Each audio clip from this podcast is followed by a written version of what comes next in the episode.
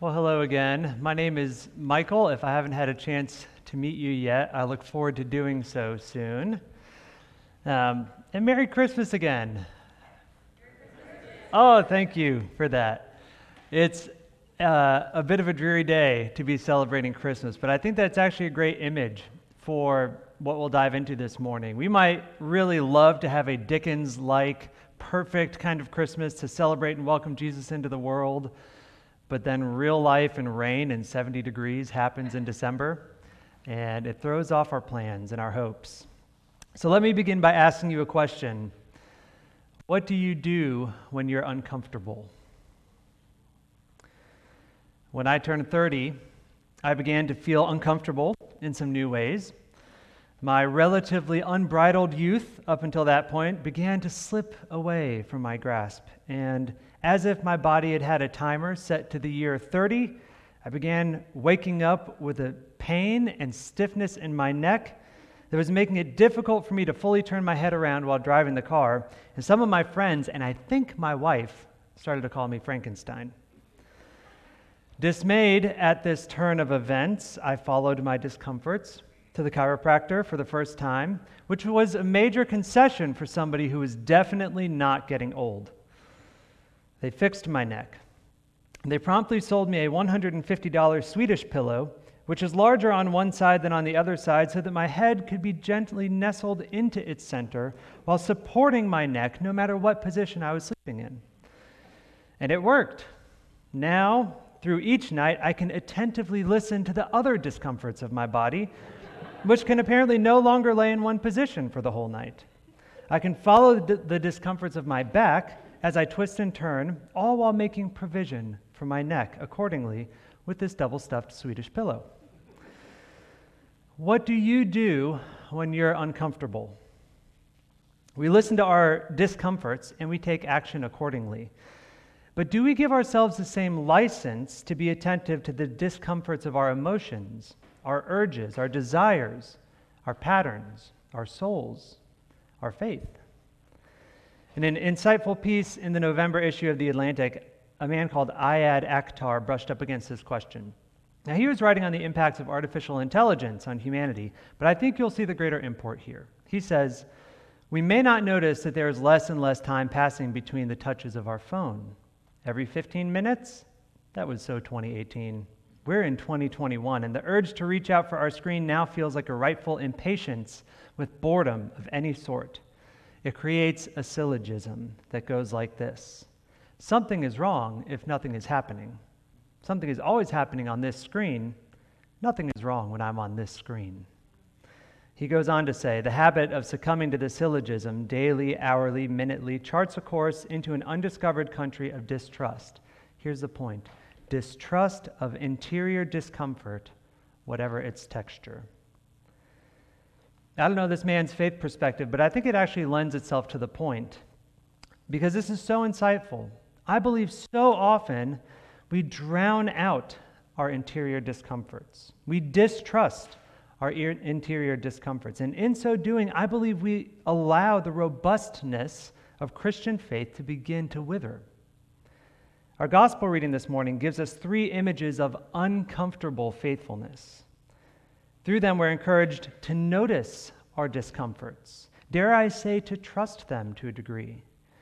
Because as we will see, this is what's necessary for human flourishing, for receiving Jesus' kingdom, and for realizing our vocations as members of that kingdom. So let's begin by looking briefly at these three vignettes of faithfulness Mary and Joseph, Simeon, and the prophetess Anna. Mary and Joseph first. Suffice it to say, they were faced with some challenging circumstances as Jesus came into their family. Mary had to explain her pregnancy to Joseph. Joseph had to explain Mary's pregnancy to his friends. Oh, sure, Joseph, miraculous conception from the Lord. This could not have been easy. And this was only the tip of the iceberg. The social stigmas of a small town paled in comparison to the extremely bad timing for a mandated census journey, resulting in a birth on the road, which is not as romantic as it sometimes can be today. Then the rest of their journey became a postpartum journey, which does not make things easier. We can lose sight of the fact that this Christmas story is gritty and hard and riddled with opportunities for Mary or Joseph to throw up their hands and get off this disorienting ride. But they did not downplay their situation, nor did they run away from it or hunker down to try to fix it themselves. What did they do? They received their challenges, and though they did not know exactly where it would lead them, they faithfully carried them into the presence of the Lord in the temple. And there, through their struggles, they received not a holy pat on the back for grin and bearing it, but in the many textures of their inner discomforts, they were able to receive an unusual blessing from the Lord over their family.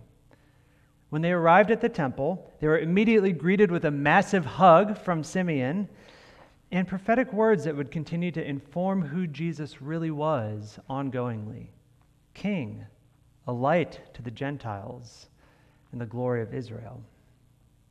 It was in the very place of their greatest discomforts that they received an outpouring of the kingdom of God. Now let's look at Simeon. His song in our passage is paired in our evening prayer liturgy with Mary's song that Seth preached on a couple weeks ago. These are two expressions of joy at the reception of Jesus the Savior. If you were to go hear a choral evensong, our evening prayer set to music, you'll hear Mary's song, usually composed with more exuberant major key tones. Simeon's joy, however, is often minor key set, and it always has something of a weary tone about it. Simeon has carried a very pregnant prophecy with him, though we don't know for how long. What we do know is that as our passage says, it had been revealed to Simeon by the Holy Spirit that he would not see death before he had seen the Lord's Christ. The weary tone of Simeon's song comes from the sense that Simeon had waited long for Jesus to come. And this is perhaps confirmed by his opening line Lord, now you are letting your servant depart in peace. Depart in peace, Jewish shorthand for dying at a ripe old age. Imagine the waiting years the many trips to the temple just to see if today was the day, and the disappointment when it wasn't. He knew the Savior was coming, but had his confidence grown thin? Would he have told his friends what he had heard? Was the social pressure growing as his hair grew more gray and his face more wrinkled? Had he heard wrong? Simeon was waiting for the consolation of Israel, as our passage says and Israel was certainly in a dire place. Occupied by Roman forces, not having heard from the Lord for centuries, so many faithful Jews had fallen away from faithful waiting, either attempting to make the Lord's kingdom come by violent force or by giving up on it altogether. But Simeon received the discomfort of waiting. He let that discomfort drive him into the temple, who knows how often, daily maybe, and therefore into the presence of the Lord. Let's also be aware, as we're looking at Simeon, that Luke practically trips all over himself to make sure that we know Simeon is led by the Holy Spirit. In other words, he's sensitive to the voice of God, even with the discomfort and struggle of waiting. On this day, drawn to the temple by the Spirit, as our passage says, Simeon somehow recognizes the divine in Jesus. Through the struggle of carrying such a weighty prophecy for Lord knows how long, Simeon is one of the first to hold, bless, and grasp onto Jesus, the Lord's Savior.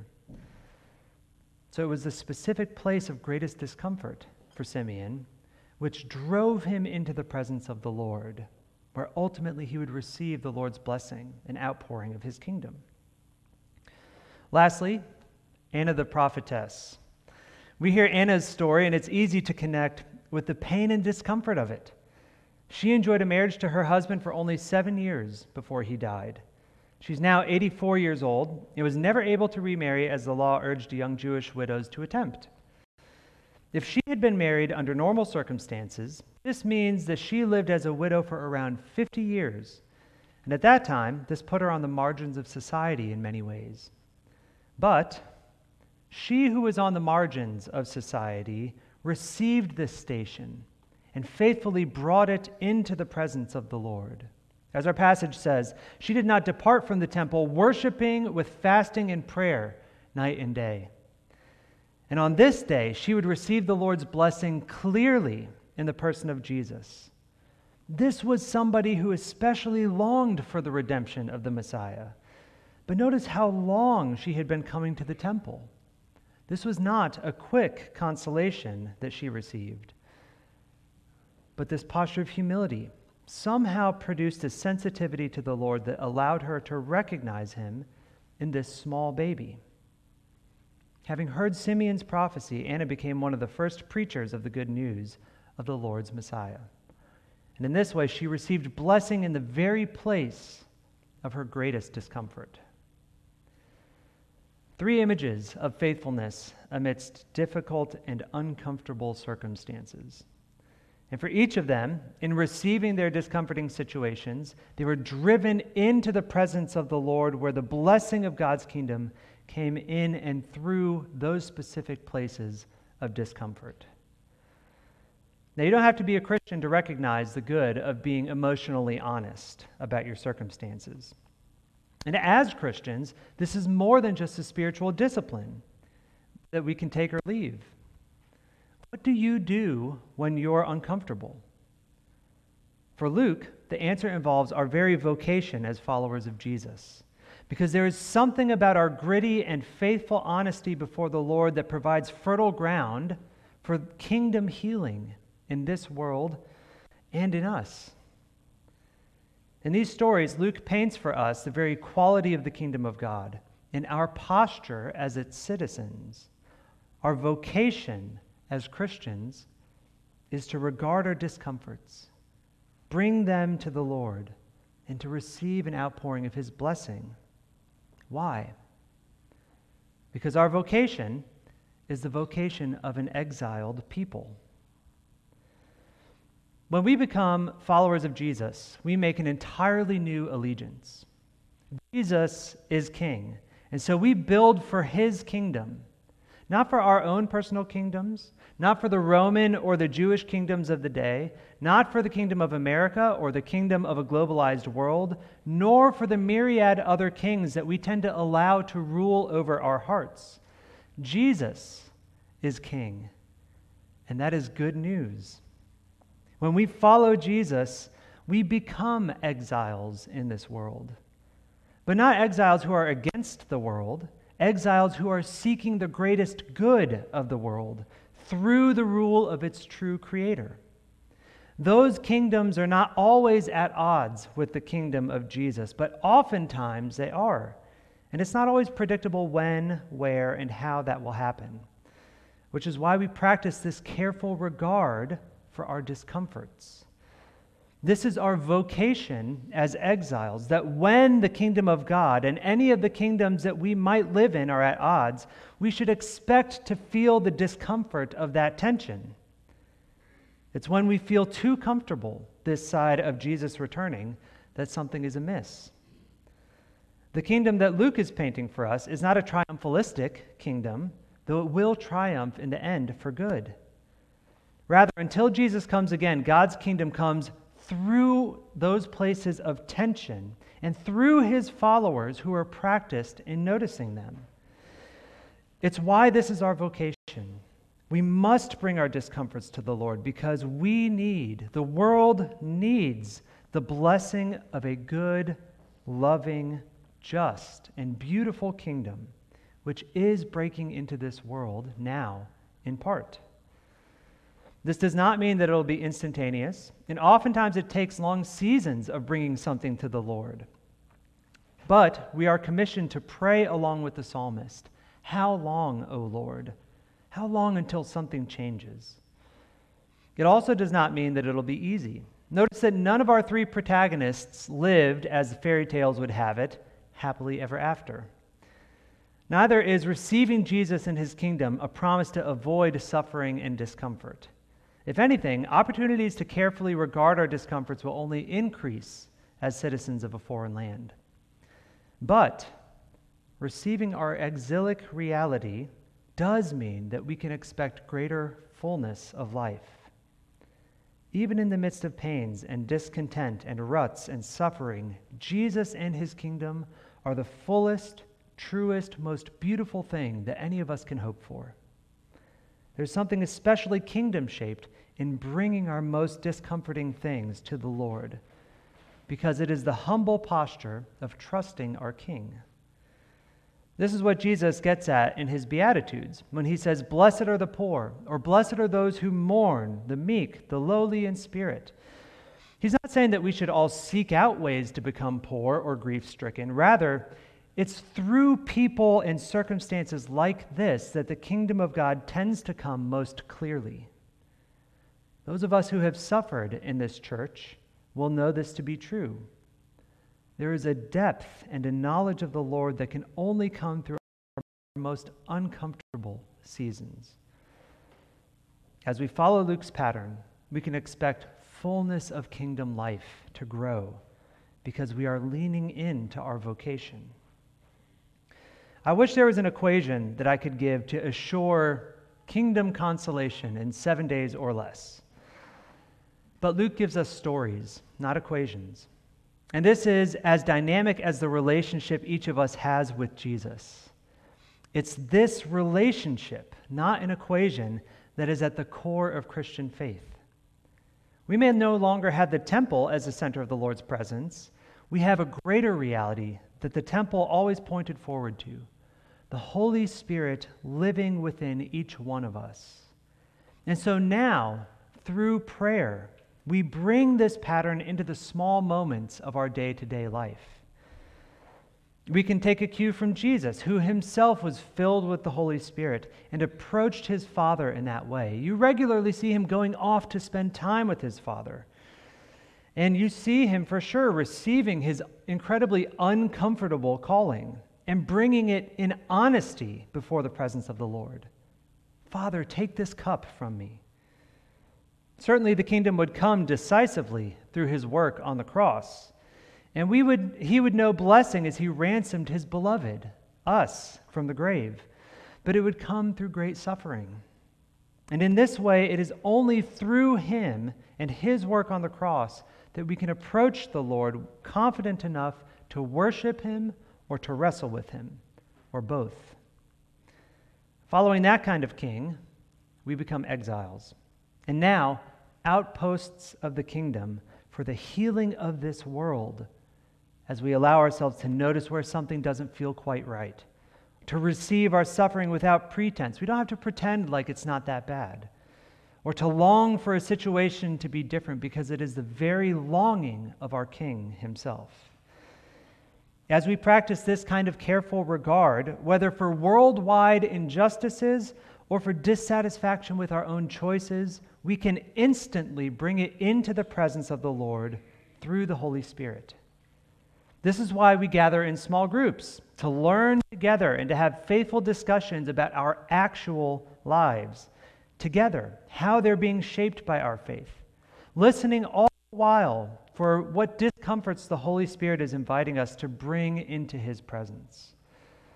This is why it's such a gift here at Village to have a pastoral counselor at the ready, Beth, our deacon, and to have a clergy team, each one of us who cares so deeply about pastorally coming alongside of all of us here at Village to understand and tease out our discomforts.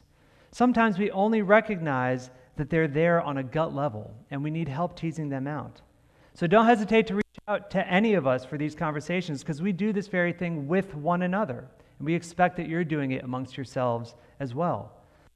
It's also why we run Alpha, where we invite the most discomforting questions that you or your friends might be carrying, because we believe that doing this can actually lead more deeply into the heart of the Lord, whether it's somebody outside of the faith or inside of the faith.